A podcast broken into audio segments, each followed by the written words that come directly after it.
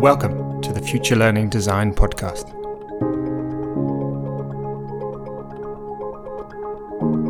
It is the case that people are starting to relate to a different kind of narrative around education in a way that five years ago actually they weren't. It helps maybe to put it in lights and say, is that what we care about? To craft an alternative which might, just might, start to connect with people's lived experience.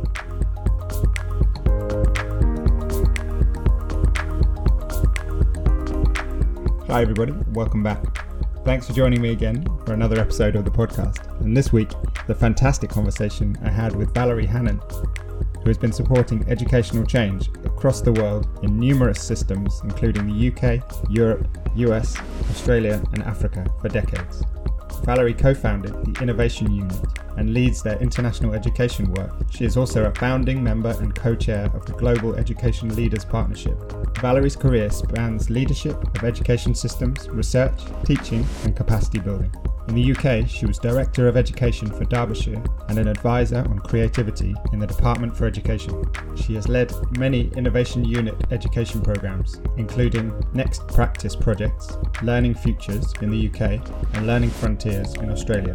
Valerie has been consultant advisor to Finland, British Columbia in Canada, and South Africa and she is an established thought leader in the field of education innovation. Valerie is also an expert advisor on education to the OECD and a frequent contributor to the World Summit on Innovation in Education. Valerie's new book, co authored with Amelia Peterson, is called Thrive The Purpose of Schools in a Changing World and was released as a second edition in February this year. You can follow Valerie on Twitter at Valerie Hannon or find her on the Innovation Unit website.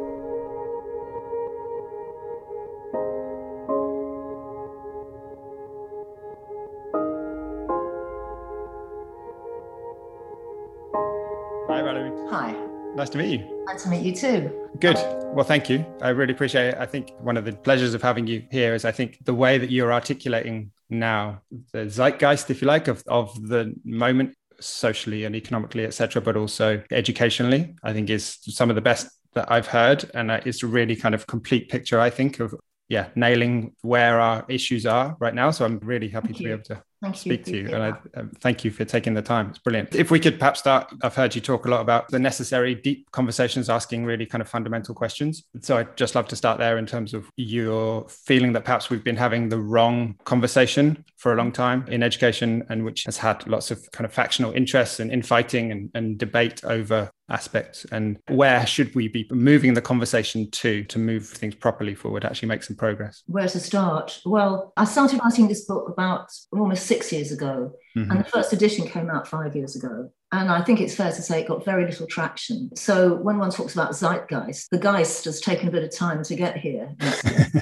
And I'm just delighted that Cambridge have now brought out a second edition because it is the case that people are starting to relate to a different kind of narrative around education in a way that five years ago actually yeah. they weren't. Yeah. And they could have shrugged and said, narrative? Seriously? What's all that about? Which is something I sort of related to because my background is a very logical one. I taught maths, I studied philosophy, I have a, a bent towards data evidence and, and, logical progression. And I had sort of deep in my soul the thought that that mm. is what matters and what moves people. Mm-hmm. Now I've learned that that is not the case. Story and narrative is what actually yeah. changes people's views and, and their actions. And that the really great leaders, political leaders and other kinds of leaders, grasp that intuitively and are capable of telling a different story I mean, whether you look at Trump or Obama, both of them in their different way told a different story about what the nation was about, who they thought the American people was. And it's that that resonated and, and yeah. in powerful followership. Yeah. Now, the story around education I try to show in my book, when you really pick at it and start to excavate, is a fundamentally economistic one, mm-hmm. a misleading economistic one. Yeah but one which says, you know, we invest in public education because it will make us more prosperous, aka GDP, more growth. And individuals should care about education because it will get them better jobs. And all of that is completely out of kilter with the realities that we face. You just have to really yeah. it. But it's just so profoundly within the psyche. And I think people who are really interested in educational change have not fully grasped, if I may hazard the proposition, the extent to which that old story has a grip on the public and the political imagination. Yeah. And that, so when you're arguing for different approaches, it's all very peripheral because it doesn't fit with this background narrative in which you know those are the things that count and therefore yeah. Garnering credentials being knowledge based mm-hmm. a system which is fundamentally elitist and that it's all about getting into university and university is what counts and the rest is fundamentally second class all of those propositions are even if you sort of bring them out and put them to people, they say, well, no, I don't quite, but they really do believe that, actually. Yeah. So you've got to shake that up somehow. Now, I don't pretend to know how to shake it up, but I'm going to have a go you know, it helps maybe to put it in lights and say, is that what we care about? And to craft an alternative, which might, just might, start to connect with people's lived experience now. Yeah. It seems to me to be the way forward. I've been really, really influenced, actually, after I wrote the book, because it came out later by Michael Sandel's book, Tyranny of Merit. And I think every educator should read that because what it shows is our profound, and I hold this in spades, profound prejudice towards the cognitive and the degree to which we elevate cognitive intellectual endeavor and achievement above and beyond anything else. And, you know, it's understandable. Hey, as Joni Mitchell puts it, we got to the moon, you know, you be polite. So, so this anti-science, I mean, I seriously am. Yeah. But there are other dimensions of human life. Of course. Which are so profoundly important and which the education system disregards at its peril but the outcome of it all is, of course, that 50% of people who go through education systems are written off. Yeah, yeah. I mean, that's where I am in France. That's a, an extreme picture, absolutely. But I, I see it, of course, all over the world as well. Yeah interesting. And there's a there's kind of an irony perhaps or certainly a tension between that as you're saying that idea that stories connect with us on an emotional level and we buy into them but it's a cognitivist bias and a rational bias in the content of the story right? It's a kind of yeah. Precisely. You, you nailed it there exactly. That's what goes on the, the idea of narrative i completely agree with. I think we need more of a unifying narrative. And there was a lot of hope about the pandemic being that kind of unifying narrative that would give people that kind of kick to pull together and say really question what are our priorities what's important and therefore how do we construct our systems to support that. But it, it hasn't seemed to i mean we're still not out of the woods of course but it hasn't seemed to. And i wondered whether I put put out something yesterday about the climate emergency being that unifying story. I don't know whether I know obviously that's part of the picture and some of your four levels, but I wonder whether perhaps you could speak to that. It, would might that provide that kind of urgent unifying story to look beyond this kind of transactional and individualistic mindset towards education? Mm. Well, I, I don't pr- think it provides a story. My sense was that it might, just might, be the disruptive event which caused people to stand back a bit, as you yeah. said, regard their values with, with a different perspective and ask, indeed, that just that question, what, what do we care about? What matters? Yeah. You know, care became priceless, oil valueless.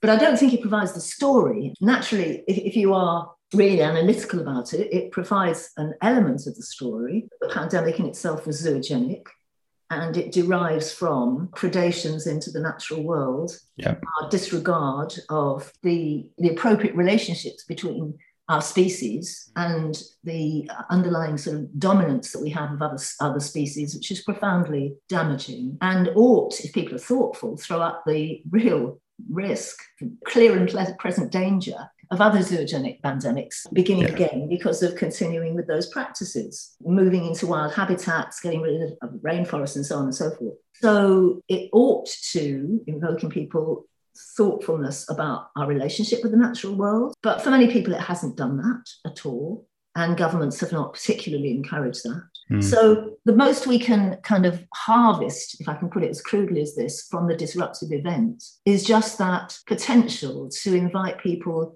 to reflect on their value system and yeah.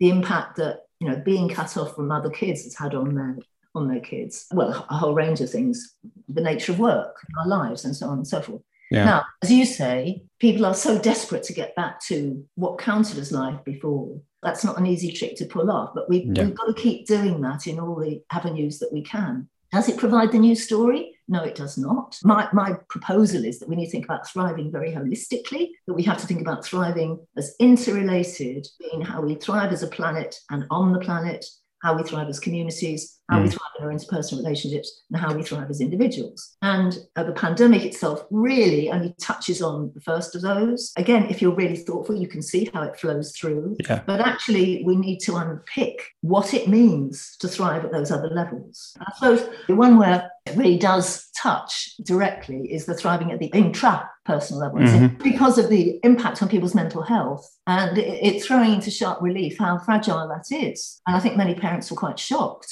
you know to see yeah. the sort of state that their kids got into but for others it, it revealed what was underlying anyway and we're starting to think well what kind of education system will really enable my kid to thrive as a human in this new world? What do they need to feel yeah. secure, to have a sense of purpose, to have a sense yeah. of quiet, to have a sense of calm? all of those things. So, my rather long answer to your question is that I think it, it could help. I'm not necessarily confident it will, but only as a kind of the future kicking the door down.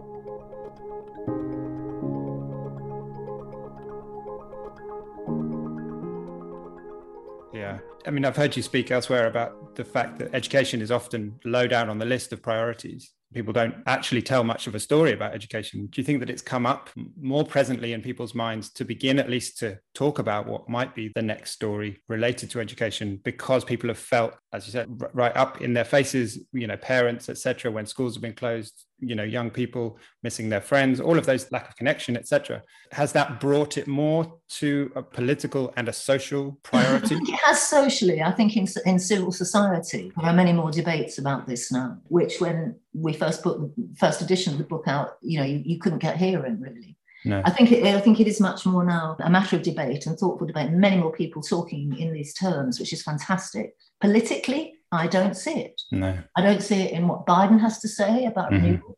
I'm listening very careful to what Keir Starmer in this country, in the UK, mm-hmm. has said about, you know, the Labour Party needs huge new ideas in order to regenerate itself as was done after the Second World War. And they're growing, yeah. grasping to find that. So I listen very carefully about what yeah. he said about education. What do they say? They say equipping people for new jobs in the green economy. Yeah, it's that same transactional, in, individualistic, economistic. Yeah, Narrative again. I, well, coming back to your point about being individualistic, I mean, I think it's fair enough for education to have, you know, desirable outcomes for individuals, but we have to factor in the common good as well, and we have to factor in the planet as well. Yeah. Just, just in parenthesis, Tim, I'd say people have said to me, "Oh, I, I get what you've put in this book."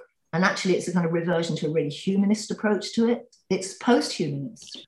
Because if you look at the work of people like Jacques Delors, who, who, which I admire and I think in its time was fantastic, but actually itself got very little traction. That was a humanist approach. We need to be thinking about individuals, we need to be thinking about the common good and society. Mm. Here's what we need to do. What I'm trying to argue here is that we have to go beyond that and think about the planet itself and other species as themselves yeah. having rights that we have no moral justification trampling and yeah. that dominance paradigm in which human beings are an utterly dominant species and everything else flows to our need. Well, for a start, as I say, the future just kicked the door down and proved to us that actually, you know, we have to respect other species. It's in our own interest to do so. Exactly. Yeah. Planet itself had rights. I mean, I'm really, really intrigued by the fact that there's this group in the UK, there must be others around the world, legal practice called Client Earth. Okay. And their client is the Earth. Wow. So they take cases on behalf of the earth, whether that's a river that it's getting completely distorted because of human activity, yeah. or where you know natural habitats or forests are being threatened, and, and, obviously pollution, air quality. And they take cases on behalf of the earth. Um, in my book, I give the example of some uh, localities in the US where people have assigned rights to a lake. And now, if that sounds fanciful, remember not that long ago that we didn't assign rights to people with mental health problems or children. Do now. Yeah. And so, my point being, we have to look at the earth and other species as having rights and which, you know, we are a part of nature, but we do not dominate nature. Our brilliant success has been achieved at the expense of other species, mm. and it is leading to our demise. Yeah. But I would say that idea of individualism is it's the way that we've separated ourselves individualistically from those other dimensions, right? And I think that's where it causes problems because, as you say, there is a self interest in taking care of the stewardship of the planet, of children, of all these other, you know, socially. That comes back to us. It's that regenerative idea. And I think, again, I've heard you reference Kate Raworth's work on donut economics, which I think is just such an important idea to then pull people into again it's it's kind of a narrative right i mean she's used a visual narrative of a donut which is a really kind of prosaic image in a way but actually to bring people into this idea that everybody benefits from this virtuous cycle of supporting others socially and you know economically but also then the stewardship of the planet because we have to work within these limits. And if we get to that donut space then that's when things will flow but i mean maybe it's utopian i don't know but it does that's when things will flow back to everybody in terms of benefits. I entirely agree with that. But there's also a, a part for me in which the the planetary and other species thriving links so directly to the intrapersonal the yeah in that what we have seen again coming back to your point about the impact of the pandemic the recognition that people being in nature relating to nature learning to love it yeah. actually is incredibly powerful in terms of their own mental health. You know, there are just numerous bodies of evidence now mm-hmm. which show that as a therapy, if you like, yeah. engagement in nature is immensely yeah. powerful. Well, that's therapeutic at the end when things have got wrong, but upstream in terms of growing young people who are comfortable with themselves, who know who they are, who work from a center of a center of gravity for the, their own personal lives, if you like. Engagement with nature and understanding both the beauty of it and their place within it is fundamentally connected. So it's not just, you know, so again, your point, a transactional relationship. It is, it is reverting to our understanding of ourselves as species. It sounds a bit bit hippie and. this is the problem, isn't it? This is the problem of is. an inclusive narrative. Yeah, but so coming back to the pandemic, how many yeah. more people said, "Oh wow, you know, when the traffic yeah. stopped, I heard the birds." Yeah, it's true. Or I started to yeah. walk out in my local environment. And I think educators do get that. Yeah. And a lot more people are interested in really thinking through how they get their kids, you know, being green school is not just about greening the bloody playground or lowering your carbon footprint. Yeah. It's about saying how, in the educational offering, do we ensure that our kids actually get into the wild regularly, yeah. experience being outside of the concrete jungle, and also engage with other species in a really curious and respectful way. And these are profoundly educational objectives. Yeah, absolutely. Um, I, I, know you wanted to ask a quick question about, you know, how would we know if, if a school or a community was thriving?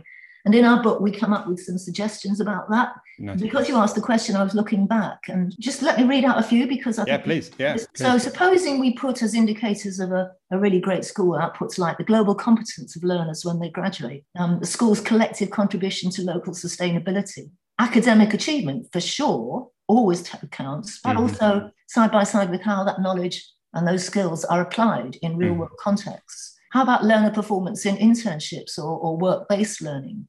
How about entrepreneurial skill and achievement evidenced in, in again in real world contexts? Yeah. How about some um, effective engagement in community programs in your locality? Um, how about evidence of a learning relationship built up over time with somebody from, from the older generation? Yeah. How about contributions of the school as a thriving micro community with positive, caring relationships as the norm within the school? And related to that, what about mental health indicators? Yeah. I would, if I were a parent now, as opposed to a grandparent, sending my kids to school, I'd be wanting to know what are the mental health indicators? How many kids yeah. are off with stress Amazing. and anxiety? Mm. Yeah. Um, how often do you have to have you know therapists working downstream when symptoms are manifesting yeah. rather than upstream? Um, so good mental health for me is a yeah. really, really, critical one. Absolutely. And physical fitness habits. Yeah. You know, does the school really put learning how to care mm. for your body um, up there as, as, an entitlement for every kid? No, it's brilliant. And in a way, it's kind of perhaps bringing some of the what was in the hidden curriculum up into the explicit the impacts or outcomes that we're having as a school. But it, previously i think all of that stuff some of it was there but it was all yeah. just in the, the hidden I'm, curriculum. Exactly. Well hidden i would call it on the periphery tim. So the way yeah. i conceive this is these things are on the periphery and now you're going to bring them to the core. Absolutely to the core and the center and turn it on its head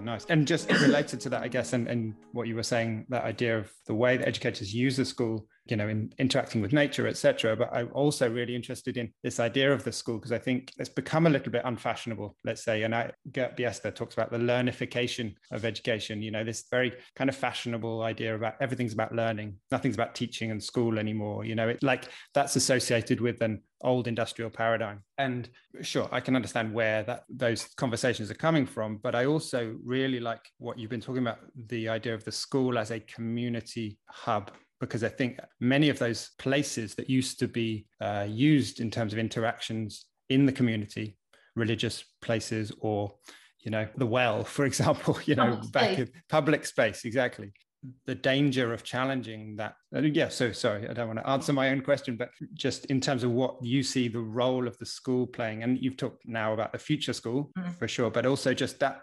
physical place in a community and what that can provide. Well i, I just think that we eliminate institutions at our peril. Yeah. And you talked about individualization. In my my nightmare my horror is every kid you know communing with his or her screen on, on its own. And you know, there you are, you've got all the programs, you've got terrific feedback, you've got AI yeah. giving expert guidance through an academic discipline. And for all we know, I mean, this is where disruption comes at you from sideways, isn't it? For all we know, Jack Ma or more likely Elon Musk are putting together such an incredibly powerful disruptive option, such as Amazon was for yeah. shopping. Yeah. But you know, the thing is just whacked.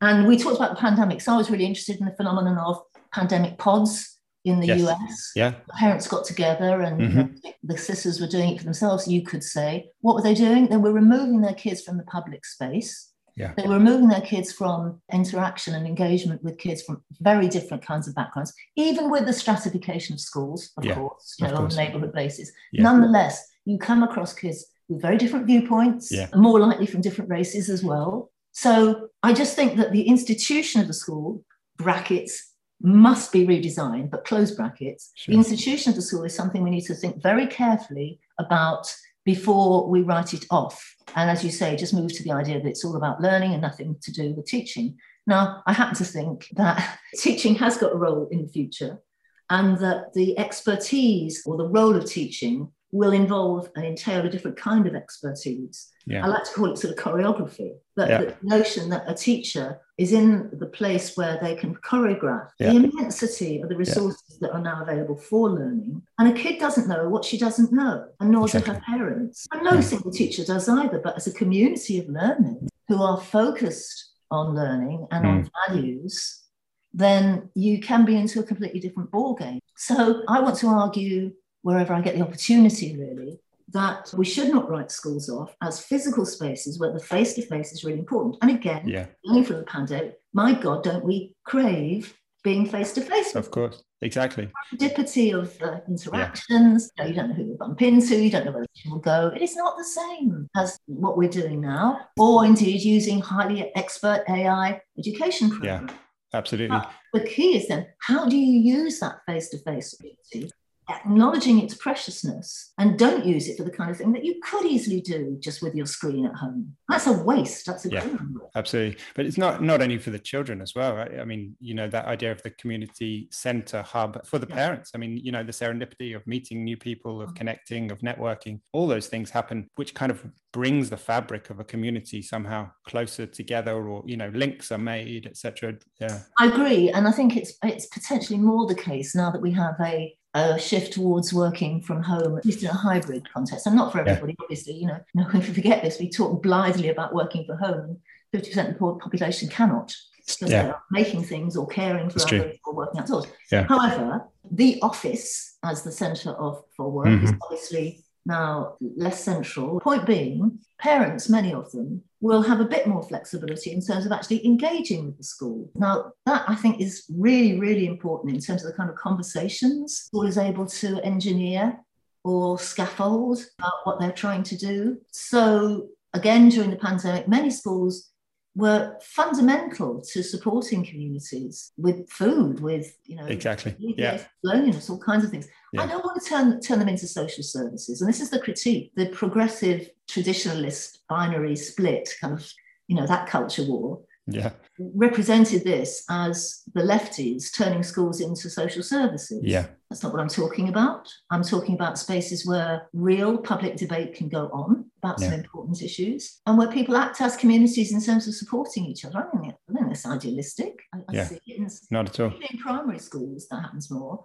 And of course, then secondaries get drawn in to the old narrative and focused on, you know, the, the competitive scramble for academic qualifications. Yeah. And so yeah. it's pushed to the periphery. When then we're in the we're fully in the brambles of all of that. Absolutely. When maybe I could one of the things then we'll link into the idea of ecosystems, but you mentioned choreographing and you mentioned engineering in two of the things you've said. And I've I've heard you talk about choreographing uh, on a number of occasions. I think that's a really interesting idea because one of the things I'm particularly interested in the idea of complex networks and how we work with complex networks and complex human ecologies. Clearly, schools, education, learning systems, that's what they are. And leadership in that context, but also the role of an educator, teacher, etc. And I think that idea of a choreographer is a really powerful idea versus the idea of an engineer, because I think often we've we've imagined that education can be engineered and it's a complicated problem and therefore we just need the right experts to solve the right problems and then everything will be fine but actually hopefully we're learning that it's a thicket of brambles it's a complex network and therefore we need people to choreograph a dance right? You know they've got certain principles or but actually there's a control element or a future state that they're not trying to recreate or i don't know what, what do you no, think i entirely understand what you're saying. I agree with it and i take it back. I shouldn't have used the term engineer. I don't know how it slipped out no there wasn't a criticism at all. No no no you're right. Right, right because the connotations are inappropriate. Mm. and as you've you've implied in your question it's about complex systems not just complicated ones. Yeah. so, so some people are working around around ecosystems worldwide and trying to foster and enable them have, have called themselves weavers. Yes. Uh, have come across the weaving lab. I kind of, you know, react a little bit to that metaphor, but I know what they're trying to say. So there's something more, more fluid, less determined about the whole thing. Yeah. Um, I think a gardening metaphor is probably a pretty good one. So mm-hmm. you, you, recognize, first of all, the, the, specificity of locality and its context, because there's no one template for these things. Yeah it's about history and culture and what's yeah. going on in the, in and the economy, by the way. Um, but yeah, it's wrong to talk about people having a very clear, fixed idea about what the outcome will be like a bridge. Mm-hmm. It's not engineering; it's something more fluid than that. But mm-hmm. again, it's coming back to mindset. You know, educators starting to conceive of themselves as people who are in a position to use their expertise. And by yeah, the way. I'm not deriding subject expertise; it's really important to see where there are great resources for learning, where they could be brought into the piece, yeah. and not thinking that they have to be the fount of all knowledge and skills and that they are transmitting those to the kids. Hugely exhausting and fundamentally self defeating way to think about teaching. But to come back to your earlier point, that's why I want to elevate teaching, not set teaching to one side, but to so again, it should be an incredibly noble profession, yeah. more sophisticated than ever, and I think potentially far more rewarding than ever. You know, how many times do you hear people in teaching? And by the way, the, the destruction rate or the loss in terms of young teachers leaving the profession. Absolutely. Uh, oh. Any other industry would be saying, what? And the often quoted remark is, I didn't come into teaching because of this. This isn't yeah. what I thought I'd be doing. Yeah. Not because they're fluffy head kind of idealists, and so, if we are moving, as I hope we just might, in this kind of direction, I think teaching would be more sophisticated, more demanding, but ultimately far more satisfying and actually yeah. become a vocation. Again. Yeah, good. Absolutely. But perhaps also that role, as you said, in a way, is also about the connecting because you're bringing the school then again it comes back to that kind of local idea of a school as a node in a network a broader network of businesses mm. or partnerships with other agencies or different public private whatever but into that ecosystem idea and then you know the professionals in that school are acting as connectors to bring people in to say right we have this learning need or this passion here with this child and how can we provide an ecosystem around that that, that has somehow learning as the it's kind of the fuel in the ecosystem yeah, it's the connective tissue in a sense. Yeah. I also think there's a connection here to a really profound societal shift coming back to the level of thriving, which is around thriving communities, and the possibility that, in particular, working class communities will have a, a regained sense of both dignity and, and possibility and regeneration. I'm from a very working class background, and you know there wasn't a book in the house. Yeah. I mean, when I say that to people, it's like, oh, of course there must. No, there really wasn't a book in the house. The message to me was get yourself an education and get the hell out of here. Right. Get out of this community Yeah. and go to real places, you know, big cities. of course, that's been the model. People strive to get to university and then they get the hell out of their community and they Yeah. become possibly citizens of the world. I've got no problem with that at all. But a, a kind of mm, content or pleased to leave behind the old because Yeah. it's, I mean, this is deathly. This is Yeah. deathly. Well, it rips the heart out of the communities, right? And all the skill, the dra- brain drain, and yeah. And Yeah. so then you get these concentrations in the cities, which, you know, cities have always been terrifically vibrant centres of creativity and no doubt will continue to be so. But can we not combine that with other kinds of localities in different areas? Yeah. Because people are increasingly feeling "Th- this is where we live. Yeah. We will make where we live a good Yeah. place. For example, in the UK, we're working, we that is the Global Education Leaders Partnership, of which I'm co-chair, working with Doncaster at the moment, is in, intentionally, with the support of its MP, Ed Miliband, setting up a talent and innovation ecosystem Brilliant. bring together.